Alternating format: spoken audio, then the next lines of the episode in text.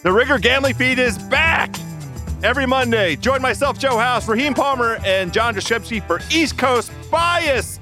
Sunday's action recap and our favorite bets for Monday Night Football. Then on Tuesday, we got the Roster Diamond Show where I'll break down everything you need to know in the betting world. Plus, the East Coast Bias Boys will be back on Thursday to help you get your betting card sorted ahead of all the NFL action. And then on Fridays, it's me back with Warren Sharp, deep diving into the analytics. So be sure to subscribe on Spotify or wherever you get your podcasts.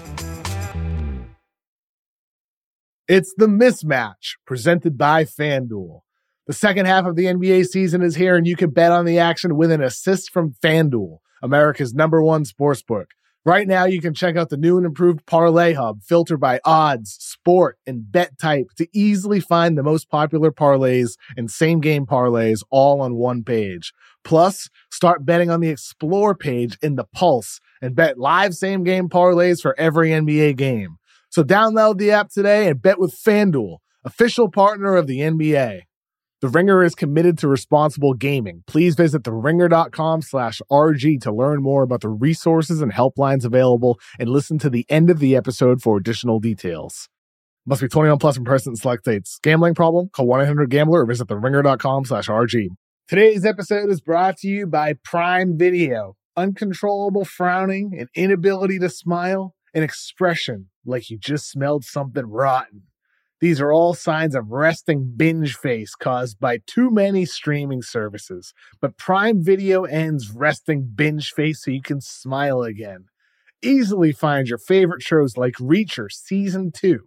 Rent or buy new release movies like Hunger Games, The Ballad of Songbirds and Snakes. Get everything included on Prime. And add hundreds of streamers like Max for True Detective Night Country. One app, one password. Prime Video. Find your happy place. Restrictions apply. Prime membership not required to rent or buy. Prime membership required for add-on subscription. See Amazon.com slash Amazon Prime for details.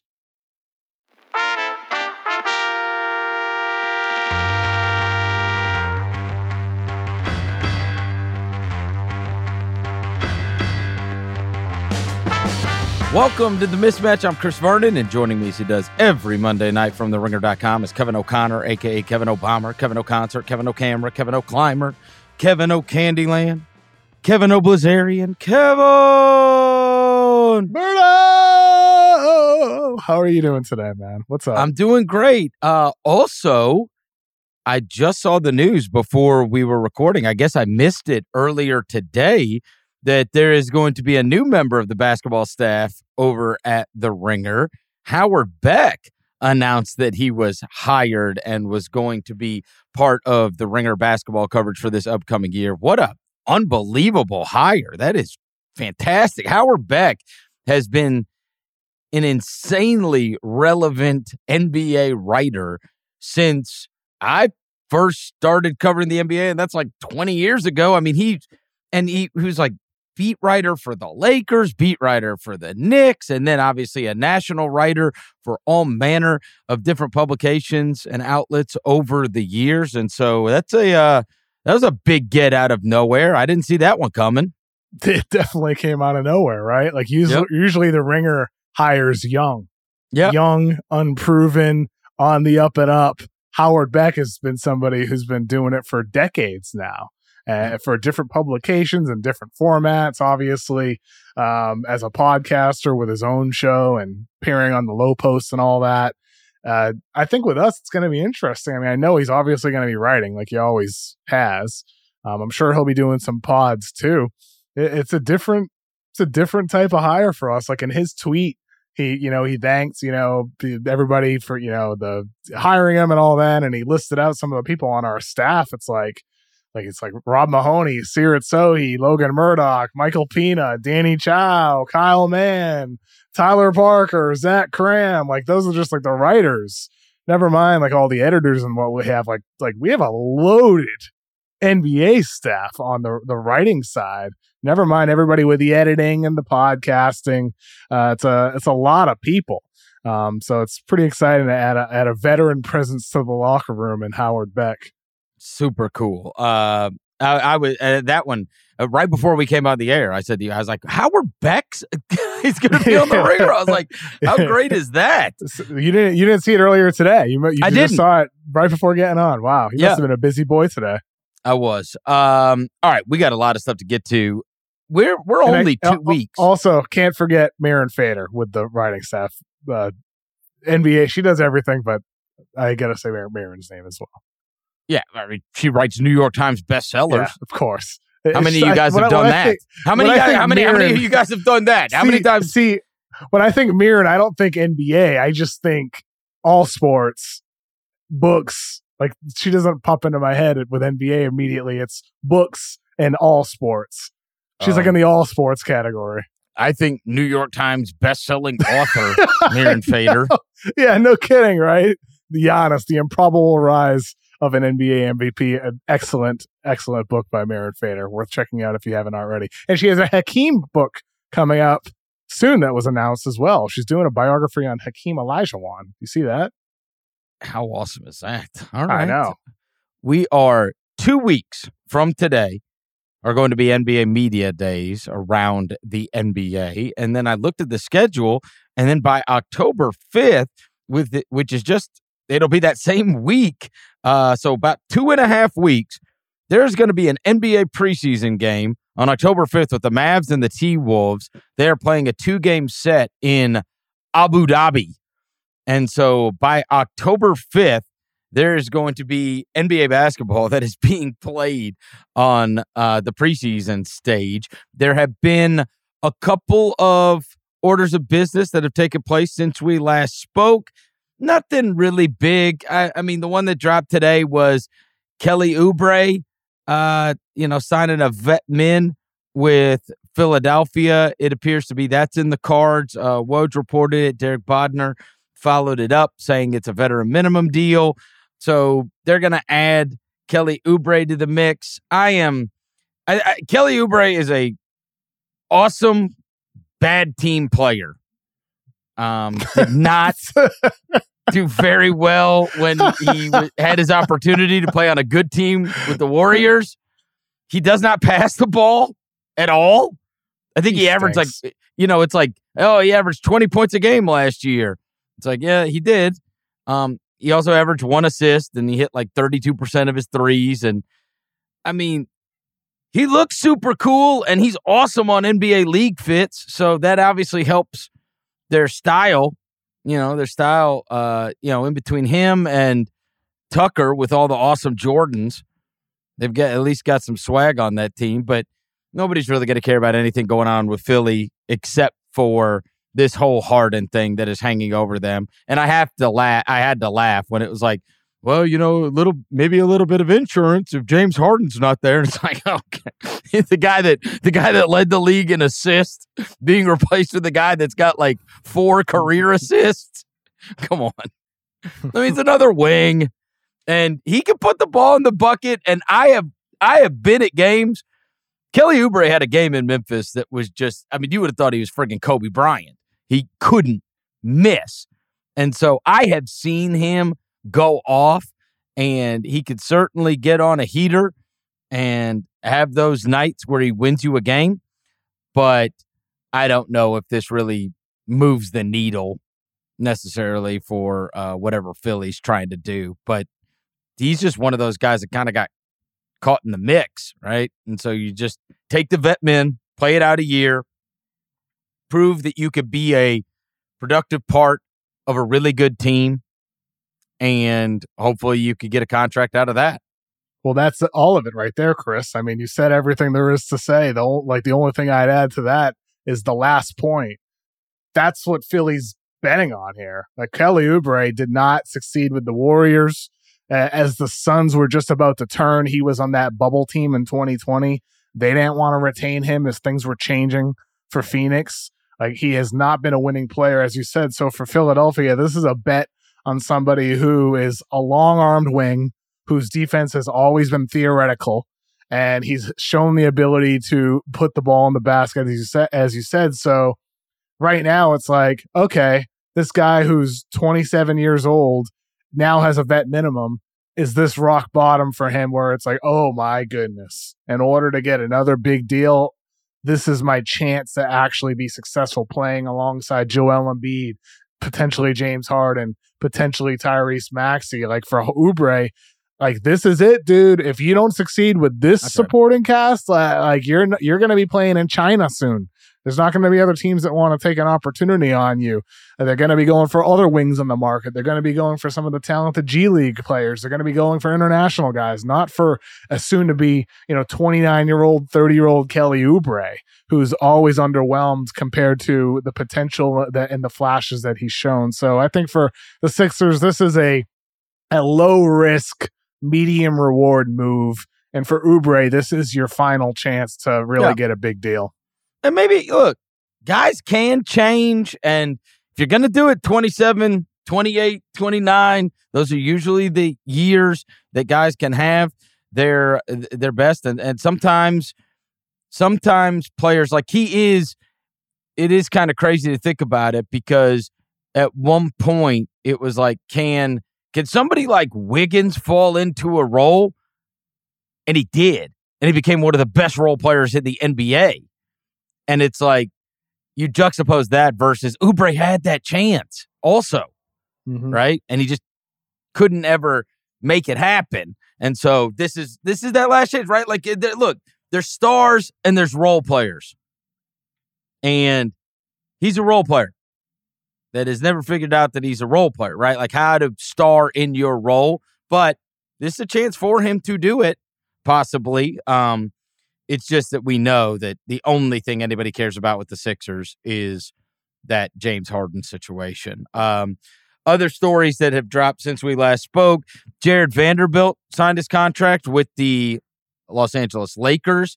They got him uh, much like they did Reaves, much like they did uh, D'Angelo Russell.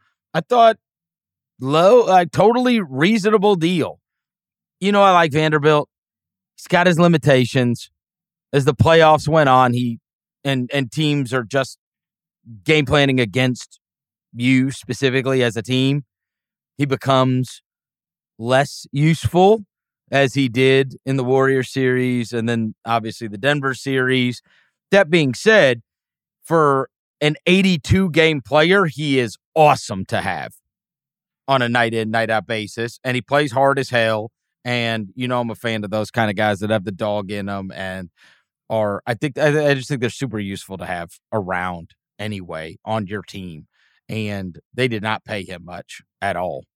Do do you think Chris though like I I agree based off of last season with what happened the lack of shooting ended up hurting him but do you think with all the shooting that the Lakers did add that Vanderbilt could perhaps be in more of like an interior position on the offensive end giving him value as a offensive rebounder cleanup guy screener cutter roller could he play that type of role rather than being asked to space behind the arc considering the plethora of three point shooting the Lakers now have. Maybe it could actually work for him now with all the talent that the Lakers have on their roster.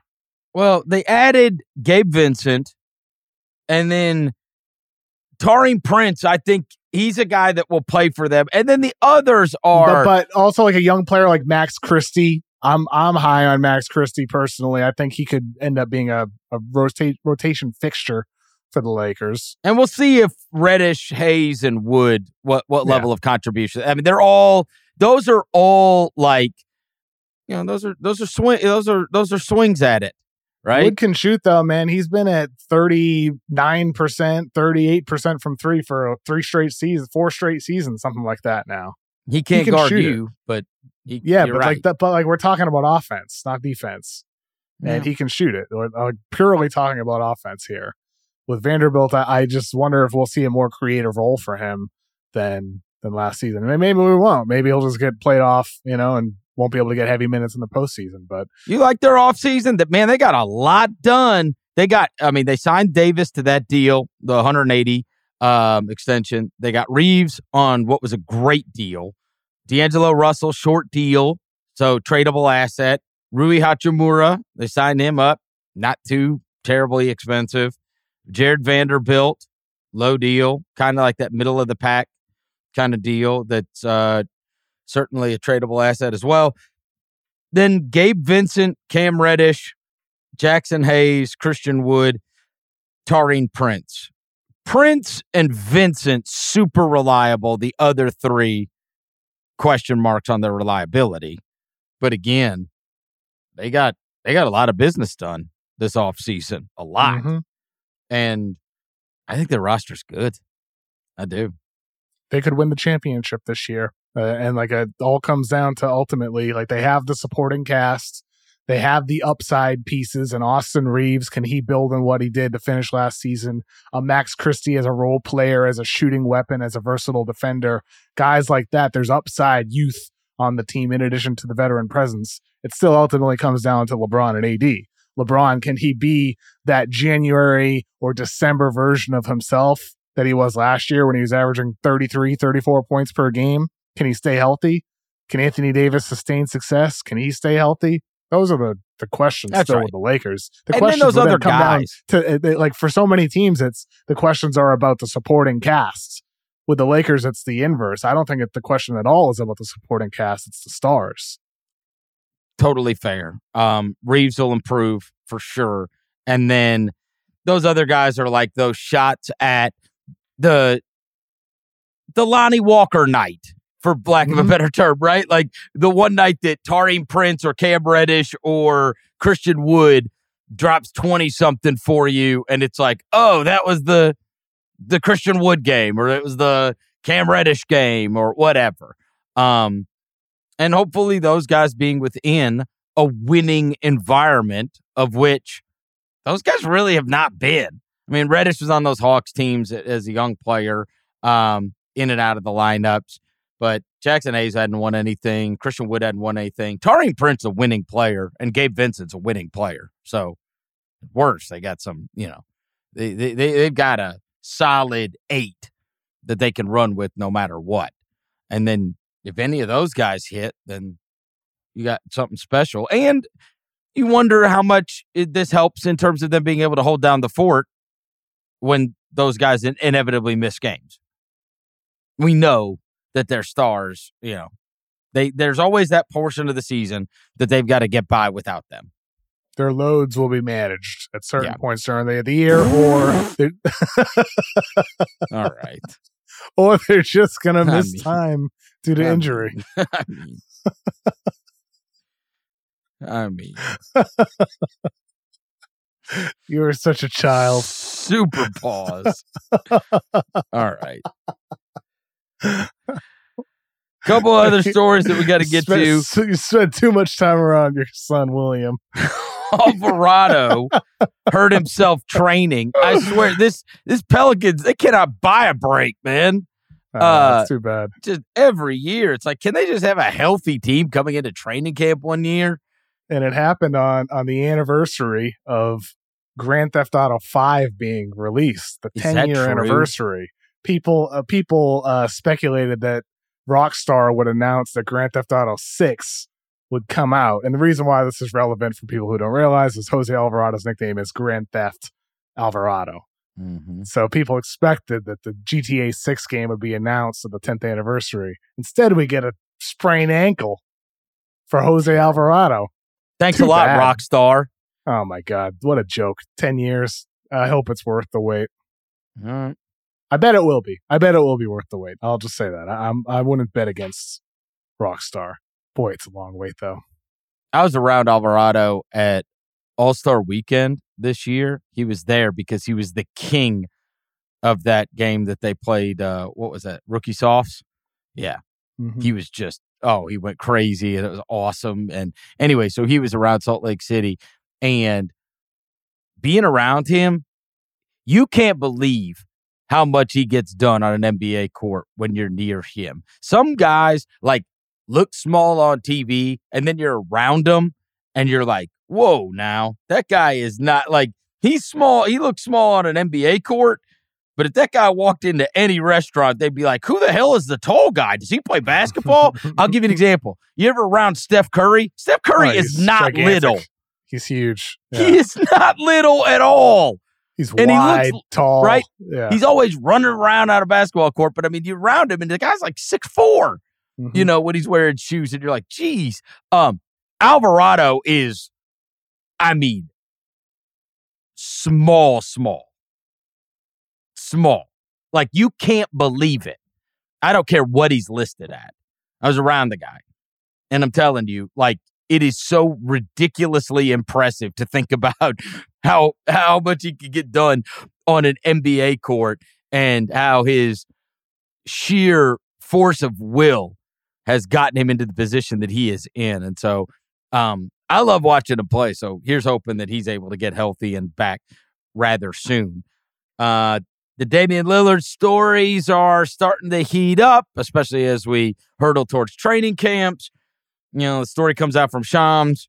The idea that he'll show up at two training camps, either Portland or Miami. And so while his agent might have gotten fined and they said, hey, no stop on all this crap. Like that's all they have to do is leak it out there. Like, hey, just eh, I I know we got fined and everything for saying that he didn't want to play anywhere else, and that you're going to be trading for a disgruntled player. So don't do that. Can you say it for us? But- huh? Can you say it for us? Is probably what they're saying. Like we can't say it, but Right? can you report it? Yeah. So you just you just call the reporter and you say, Yeah. hey, uh, you know we're not going to show up anywhere except for these two places. So like did you see did you see the marc spears thing today like it was just it was a big nothing report really but he said he heard there's a there's a secret eastern conference team that's having talks with portland for damian lillard Mm. like he didn't give a name it's just, like It's a secret, Kevin. He can't give a it's name. It's a secret. It's a secret so he can't say it but who would you expect it to be if there is actually a, a secret team that that can't be shared? Who would you think it is? I have some ideas. The nets would be number one because for Dame sure. previously they were on his list. He's got the Mikal Bridges relationship. They have assets. They have pieces. They're a team that i could see saying hey you know what? Let's cash those in and get a great player in Dame Well, and he might actually go there. I yes exactly and that I could- guy, much like Philly, is a star hunter, as we know. Marks is. 100% true. Yes. Yep. I could see the other New York team, the Knicks, even though it's a bad fit with Brunson, it's a big name play- player. It's a team kind of in the middle trying to take a leap. You could talk Thibs into trying to make it work with with Brunson and Dame. I don't I would not do it. I'm just saying that like they just make some sense. They have assets. I could see the Bulls doing it. They're team stuck in the middle. They could get a bit desperate there. I could see the Magic doing it. I think it's too early. I would not go for Dean yet, but I think they're going to be a playoff team this year. Um, they they could be trying to take the leap this year. The Sixers, obviously, that goes without saying. The Raptors, there's been like little sprinkles of rumors around them as a Dame team over this whole saga this offseason. They they need they need to choose a direction. You want me to give you one that would stun you? Who? That you have not mentioned? Who's that? How about Milwaukee They don't have the pieces. They're not getting. They're not getting trying to appease the Giannis thing? They don't have enough. They're not going to You know get what I it. They're just not. Uh, they're not eligible. They don't have enough. You can uh, look when you don't have enough, you can always throw in another team. They they, they don't have enough. They can't. They they just they just don't have enough. They can't trade really any picks until next summer when they could trade three. It, again, you rope in a third team. They they don't have enough. That's exactly how he's going to end up in Miami. That's what I believe. He'll end up Maybe. in Miami once they get a third team roped in. Maybe That's what'll end up happening. or or maybe out of nowhere, just in the same way that Russell Westbrook wasn't supposed to end up in Houston or Kawhi Leonard in Toronto. There could be a surprise team that ends up making the best offer. Well, look, Kawhi never talks. So I know. we never knew anything about he just wanted out of San Antonio, right? Well, he also wanted L.A. just like Russell Westbrook wanted Miami, just like Paul George wanted L.A. but he also wasn't in a more often than not these guys have gotten what they want. Yes, they do. I'm just saying, but like You not know. always. It's not hundred percent. I mean, Russ did get to go to LA, you know, and I do think that Portland, you know, will try to get the best value and also do right by Damian Lillard. Yeah, but like even if this has gotten messy. but do right by Dame is like at the bottom of the list of things that are important in here.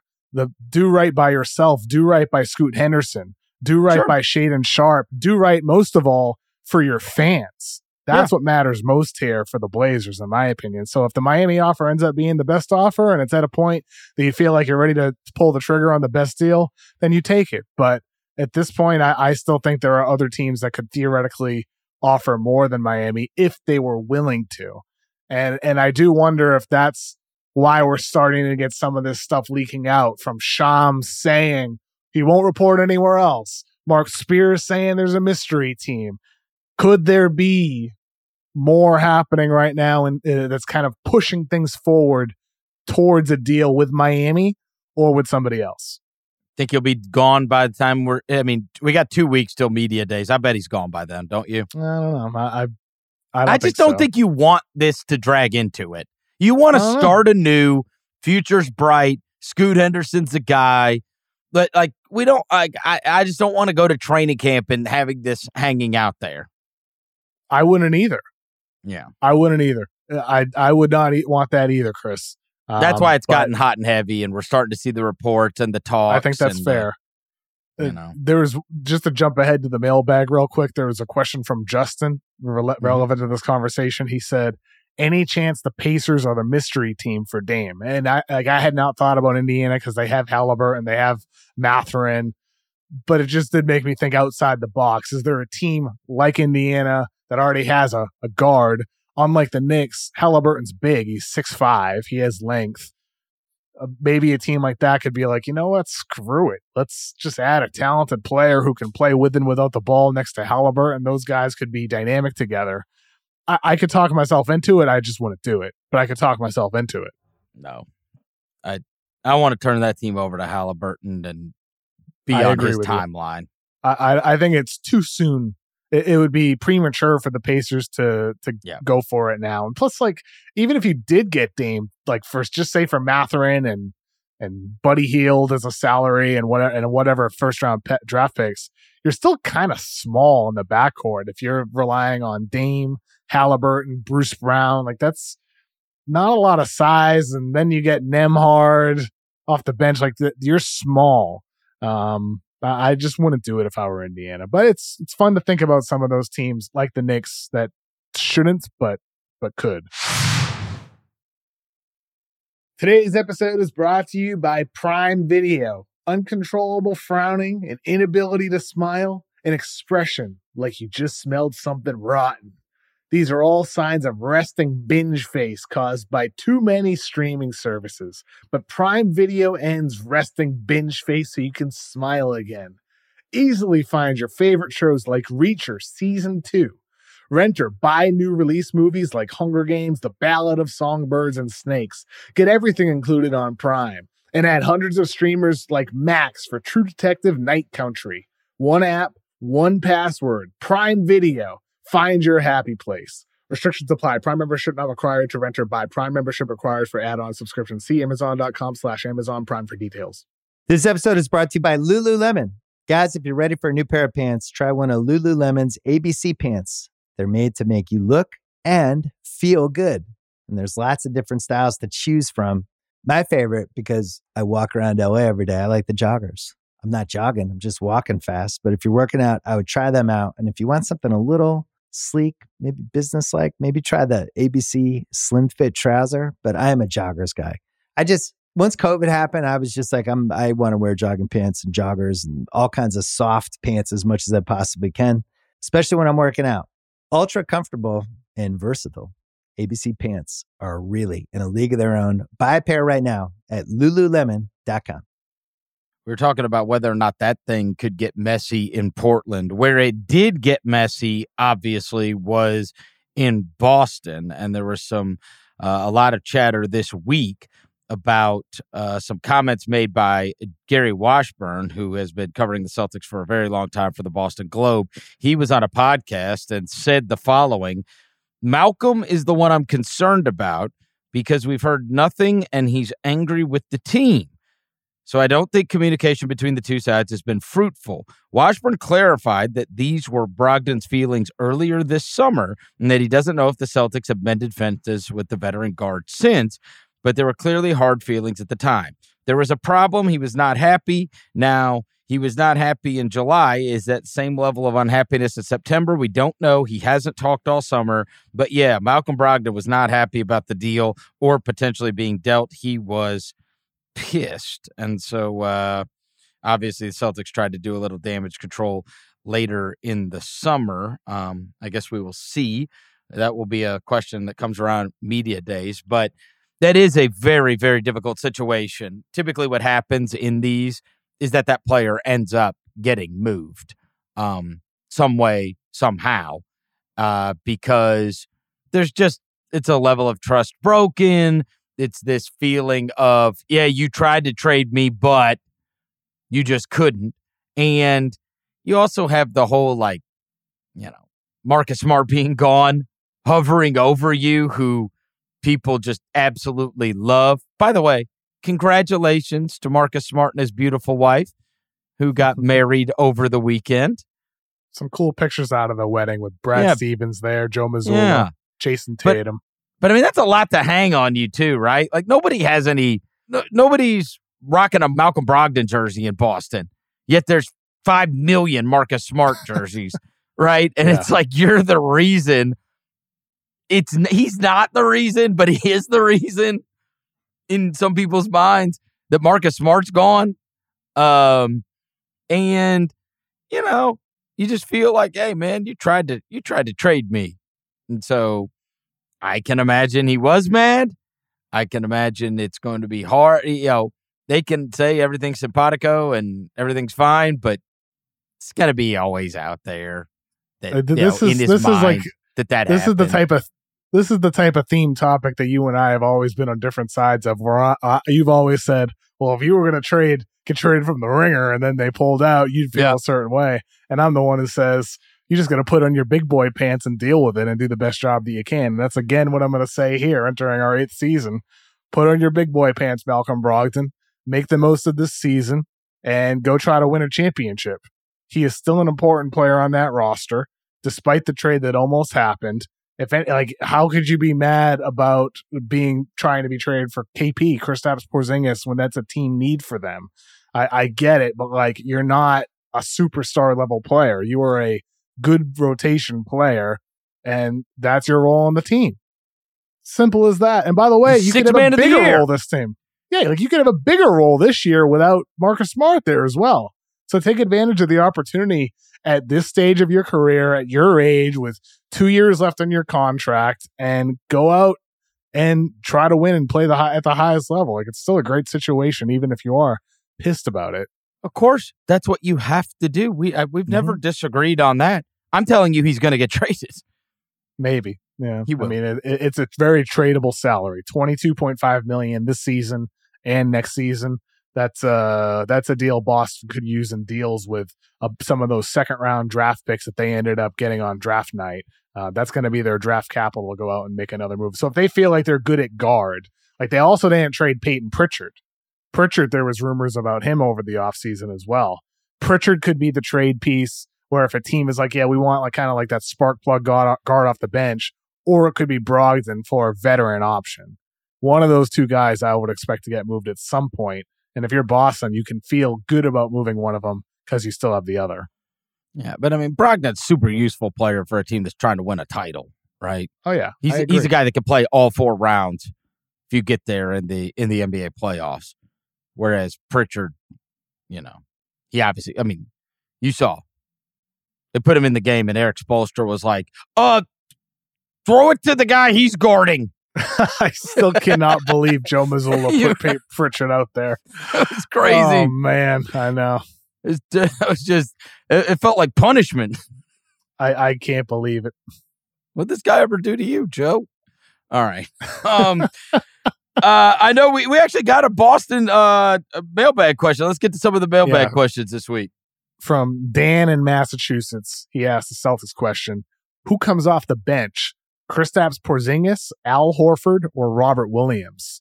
That's actually a really good question because for Boston, like you could their their lineup flexibility. That's what we raved about when they got Kristaps Porzingis. That's what I love about the KP acquisition. You can play five out with Porzingis and Horford. You can still have rim protection. You can still have a roller and KP and at rim finisher with him. But with Robert Williams, like you have more of a, a vertical threat, even more rim protection. I wonder what combination they end up using there. Is there any logic to making it Porzingis off the bench? So you're staggering him with Jayson Tatum and Jaylen Brown. So Porzingis could be the offensive presence off the bench. Is there any logic to that? No, not with the amount of money you paid him. No, but why not? Like the Boston, they've had they have chemistry for years with Horford and Williams playing a lot together. They went away from it at certain points in the postseason, but like I just I just wonder if they stick with chemistry. And the do I have to make the joke that like there's zero chance that they're all three going to be healthy at the same time? Like anyway, so there's not a choice to make. Like, it's very possible. How Yeah. often are Robert Williams and Kristaps Porzingis going to be both available? Boston's hoping in April, May, and June. That's what they're hoping. Yeah, I know, but I mean, it's like Haley's Comet probably if uh if they're both available. So I think it'll be Porzingis, and I think it'll be Rob, and I think that Al is going into the leadership phase of his career. That's what I think, and I think he'll be fine with that. Do you think it's Porzingis starting? And yes, who else? And and Robert Williams. and, and Robert. So you okay? So Yes. you think they go with? All right. So Horford off the bench. Yeah, The vet, the veteran's going to have to well, accept year that. like thirty for Al Horford. I I know, I know, I agree. The one thing, uh, like you talk about injuries, all of these guys also have their minutes managed too. Yeah. Right. And so I think with them, like in some regards, it doesn't matter. I- wonder, could I know players like to have routine and consistency, but with this flexibility, there is logic to I think having different lineups on different nights, and that could be related to rests or injury but these guys I think need need to all be flexible and interchangeable depending on the matchup with what's most advantageous to you. That's the unique advantage that Boston's going to have this season. There are so few teams in the league that can play with two bigs and still have five out spacing. Here's what I'll say: Horford and Williams will rotate. And I think they'll both be cool with it, and they'll both play 20 minutes or whatever it is. Porzingis is going to start and play 35 minutes. Like that's just the way it is, or whatever, 30 minutes a night. Like Porzingis is a starter. They traded Marcus Smart. I They- don't know, man. They He- pissed off their other guard. He, has got like- pl- plantar fasciitis. I got that's, it. That's what knocked him out of the FIBA World Cup. No, they plantar didn't- fasciitis. They didn't trade for Chris injury. Porzingis for him to be a bench player. I promise you that. No way. No way. Yeah, but like you can be a bench player and still play 30 minutes per game. You can you can still play more than 30 minutes. How per many game off the thirty bench. million dollar bench players you know? All I'm saying is uh, is How the many? lo- all I'm proposing is the logic behind staggering him with Tatum and Brown. How is that? There's no there's no logic behind that. None. Not he's gonna start at power I agree. He- I, I'm saying I agree. He will start. I agree. I'm just saying staggering him with Tatum That's and fine. Brown would allow him to get more scoring touches off the bench against some really weak backup bigs, by the way. KP off the bench, shredding bench units from minute five to zero in the first quarter. I mean, dude, like that could be crazy. What matters is finishing. So if I'm if I'm the Celtics, it's at least something I'm thinking about is starting Horford and Williams, having Porzingis come off the bench. There's logic to it. Whether they go to it or not, I think would come down to the plan that Mazzulla has for the starting five if he wants to begin with five out spacing. But I just think staggering those scores could make some sense. I think those centers will just split the time and I mean Al Horford was in the Joakim Noah draft. Mean, he's in the Derrick Rose draft. I mean, like Al Horford's been around now, No, wait, no, wait, no, no. He was before that. huh? He was the he was the Kevin Durant draft. He was? Yeah, he was the Kevin Durant draft, the Greg Oden draft. He was the third pick. Oh, that's them. Right. That- yeah, Mike was of Conley, was fourth. yes. That's right. He You're right. before those. So it was it, it was Noah. It wasn't Rose. That's right. yeah, yeah. Noah. the- yep. Him and Noah had just oh, won. yeah. So Noah was 07 The national well. Titles. because they were teammates. Yes, yes. That's yeah. right. Jeez, That's Louise. a long time ago. a long time ago, bro. Co- Corey Brewer was in that draft. Corey. Brewer hasn't played in the league since like 2019, 2020. He's a coach for the Pelicans. when when when's, when was Joakim Noah's last year? I'm not kidding. Corey Brewer Jo- plays oh, oh against. Zion. That's that's his like job. That's from my article last year. I wrote about that. I saw them practicing against each other. Unbelievable. Oh, and no, Noah's last season was also 1920. Five games with the Clippers. Man. And look at Al Horford still going. Still going strong, too. I don't know if you saw this, but both uh, you know, I was talking about Marcus Smart getting married two weeks ago. The weekend before, Derrick Rose got married. And did you see who was the master of Jo- ceremonies at his wedding? Noah. It was Noah. How cool was that? I Joakim right? Noah marrying Derrick Rose. Who would have ever? Crazy. I hope Thibs was there. I didn't see all the pictures from it, but I hope he was there.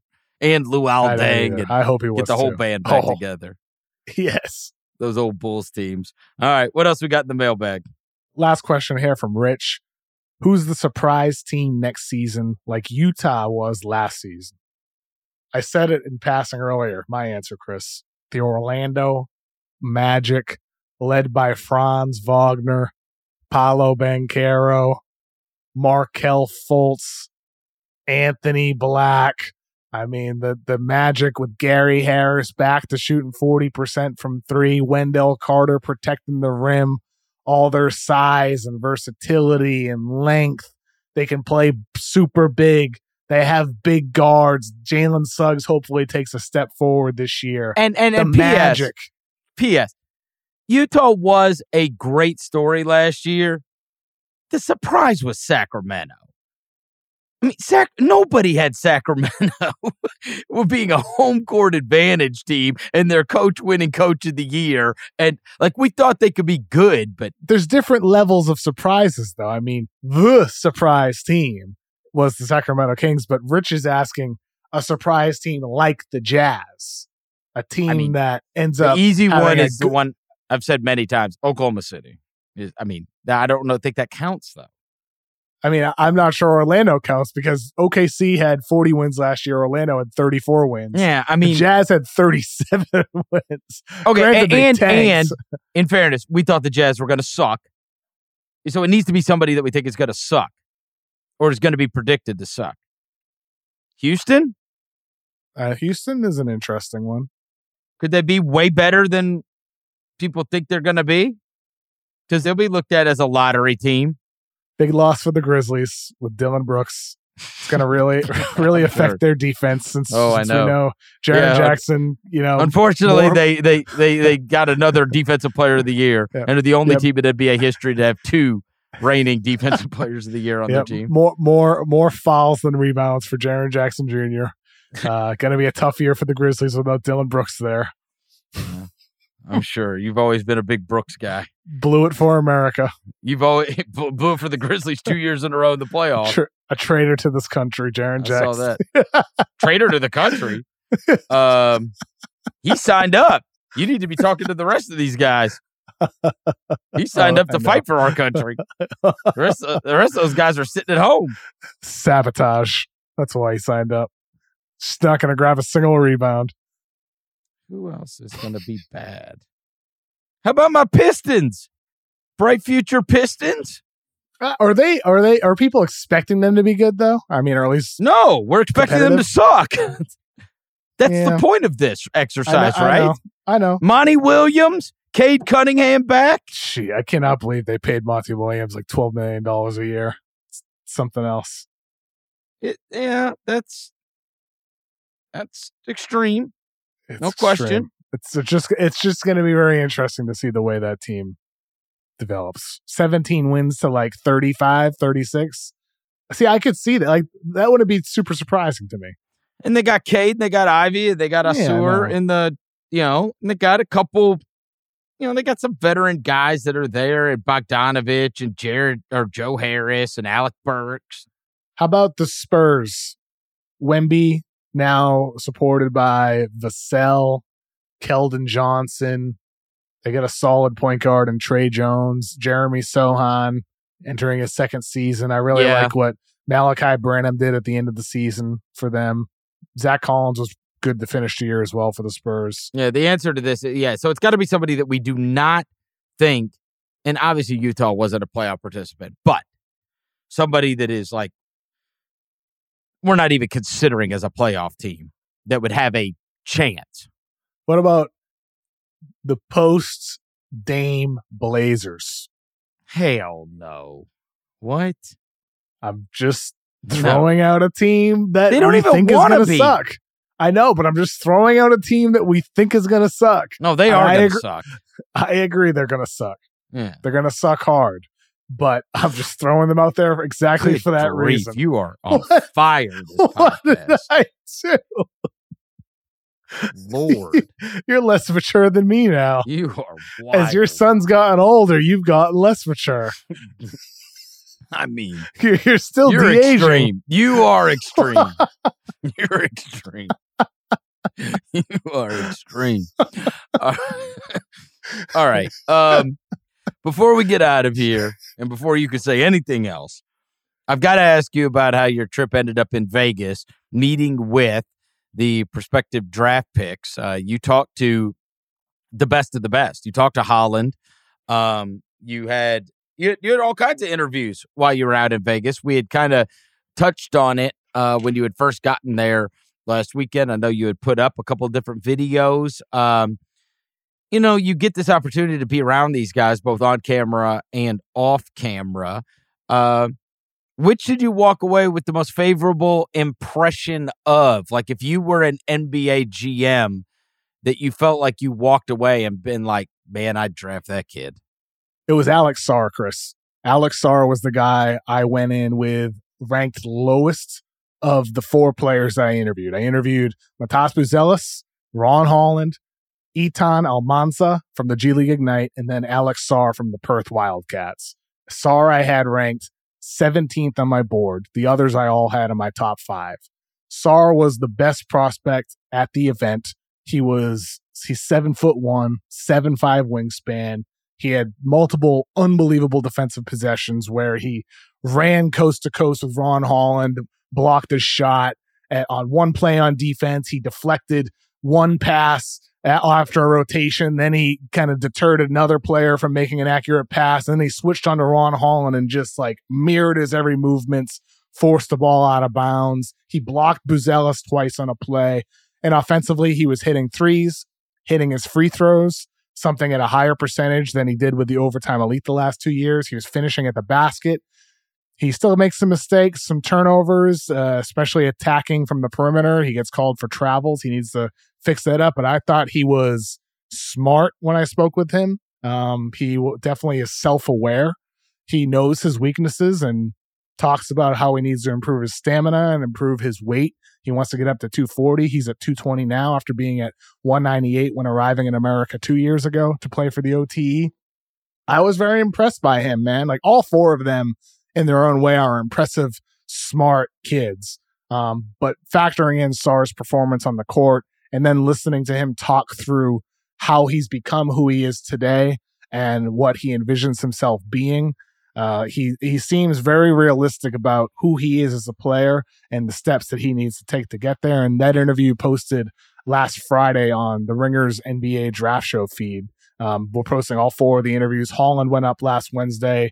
Uh, Sarr went up Friday, and then Buzelis will be up this Wednesday, and then Almansa uh, will be up on Friday or Saturday. So um, Sarr's my my answer to your question. Sarr's the one that you mentioned, I believe, in passing last week that a GM or a talent evaluator for an NBA team mentioned to you that I just saw the number one pick in next Yep. year's draft, and Yep. so there's certainly at least you had you had garnered uh, from a couple of different guys that there was real buzz, and he had clearly made a huge impression on NBA talent evaluators, yourself included, while there. Um, real quick, I don't want to spoil the interview, but this whole Perth Wildcats thing and him playing in OTE, uh, we know that OTE was where both the Thompson twins just came out of. There have been some other guys uh, that have come out of there. I know uh, Gortman, who you know is going to go play with the Bucks, and there's uh, some others that have uh, that have gotten drafted and are on teams. Um, this trek that he's on, playing in OTE, and now going playing for this team. How did this all happen? Do you know, or the reasoning behind him doing it the way he did? Because this is this is an extremely unique situation. We have seen high school guys go to overtime, or high school guys go to the G League, or in the case of you know Lamelo, high school guy, or or RJ Hampton go overseas and play. Uh, but this one is the guy played in overtime elite and now is playing for this Perth team. How did this all happen? I mean, I'm sure there's a financial element to it with that Sure. decision, but um, I did ask him about that, and and basically what he says was he just felt like this was the the next step for him in his development as a player, and I think that personally, I think that's the right choice. Um, the overtime elite, I, I respect what that league is, but ultimately, it is a more so high school aged players. With Sarr, this is an opportunity to go against a bunch of guys who are in their late 20s and 30s grown men, physically developed. Uh, and like for Sarr, that's something that teams want to see him prove is how can he battle against some of these tougher, stronger players? How does he handle that physicality? So this is a this is an opportunity for him to do that, and he's just going to have a, a bigger role on this team. Yeah, like he had a very diverse offensive role. They allowed him to play kind of like Jaren Jackson esque in a way, and how he was using different positions on defense for Perth. So I, right now is the NBL blitz. Um, that that's going to be like a stretch for him here, following those G League games to prove himself. But it's a long season ahead, and NBA teams, almost everybody I talk to, like the impression of this draft, like Buzelis is good, Holland is good. There's a lot of like good players, guys you really like, but don't really love. Sarr is one of those guys that I hear from more people who are like, I mean, if you're betting on the highest upside, it's going to be the seven foot one dude who has a handle and has flashed a jumper and five position versatility, Yeah. right? Just kind of reading about him. Boy, uh, just under seven one, seven four and a half wingspan. Mhm. super and- long. Before he played at Overtime Elite, he was in Real Madrid's youth team in Spain. I mean, he's like, you know, it's a French kid, but he played for Real Madrid's youth team in Spain, who He's been around. we man. know we know the kind of incredible training that these kids get overseas fundamental wise et cetera et cetera and so what a just a weird trajectory right real madrid in spain to overtime elite in atlanta to now the australian basketball league and he's french you figure it out Mhm. i guess it can happen any kind of way You know, I love the French players. i know you do you found one huh Wow. Unbelievable. There you go. You found one. This is a it's gonna be an interesting year ahead for the draft, dude. Like I'm like this I think from a fan perspective, this draft isn't nearly as interesting as last year's in the sense that there's no Wemby. Yeah. There's just not that crown jewel of the draft. But there's no clear cut number one. And I- I, think there's like seven or eight guys that I think you could make the argument as the number one prospect. Like I've seen people have Justin Edwards from Kentucky at number one. I've seen people with Buzelis or Holland. I've seen people with Almansa at number one. I've I, I- uh, there's a lot of guys that people have at one. I've talked about how Ja'Kobe Walter from Baylor is somebody that's on my could he be the number one pick? Long list of players. Stephon Castle from UConn. There's just a lot of names and not a lot of clarity. Um, so I, I, I mean, this draft could end up being better than it seems right now if these guys all get better over the next year, uh, or could end up feeling like, oh, this is like nobody wins. Like if you get number one, you're still not really getting a star level prospect. It could be that type of year too. Dude, if this guy's awesome and there's back to back French big men, they get drafted. they go to the Olympics with Wemby, maybe this kid, Rudy, and they recruit Embiid. They just go. biggest team ever. Mm-hmm. mm-hmm. He could have two back to back French big men go number one if Yeah. this kid holds on to where you think that he could. Uh, he's certainly going to be in the mix for it at least. All right. So that interview is up on the uh, Ringer NBA draft feed, right? Uh, yes, said. sir. The Ringers NBA draft show, the Ron Holland and Alex Sarr interviews are up. Uh, I think like for the like draft geeks will, will enjoy these conversations more than anything else. Like the players just, you know, we go in depth into their games. Kevin, it is always a pleasure. We are two weeks away from NBA Media Day, and then we're going to be talking about games within three weeks because that preseason is going to be underway. Thank you to our executive producer, Jessie Lopez, as always. And Kev, I will talk to you next week. Have a good week.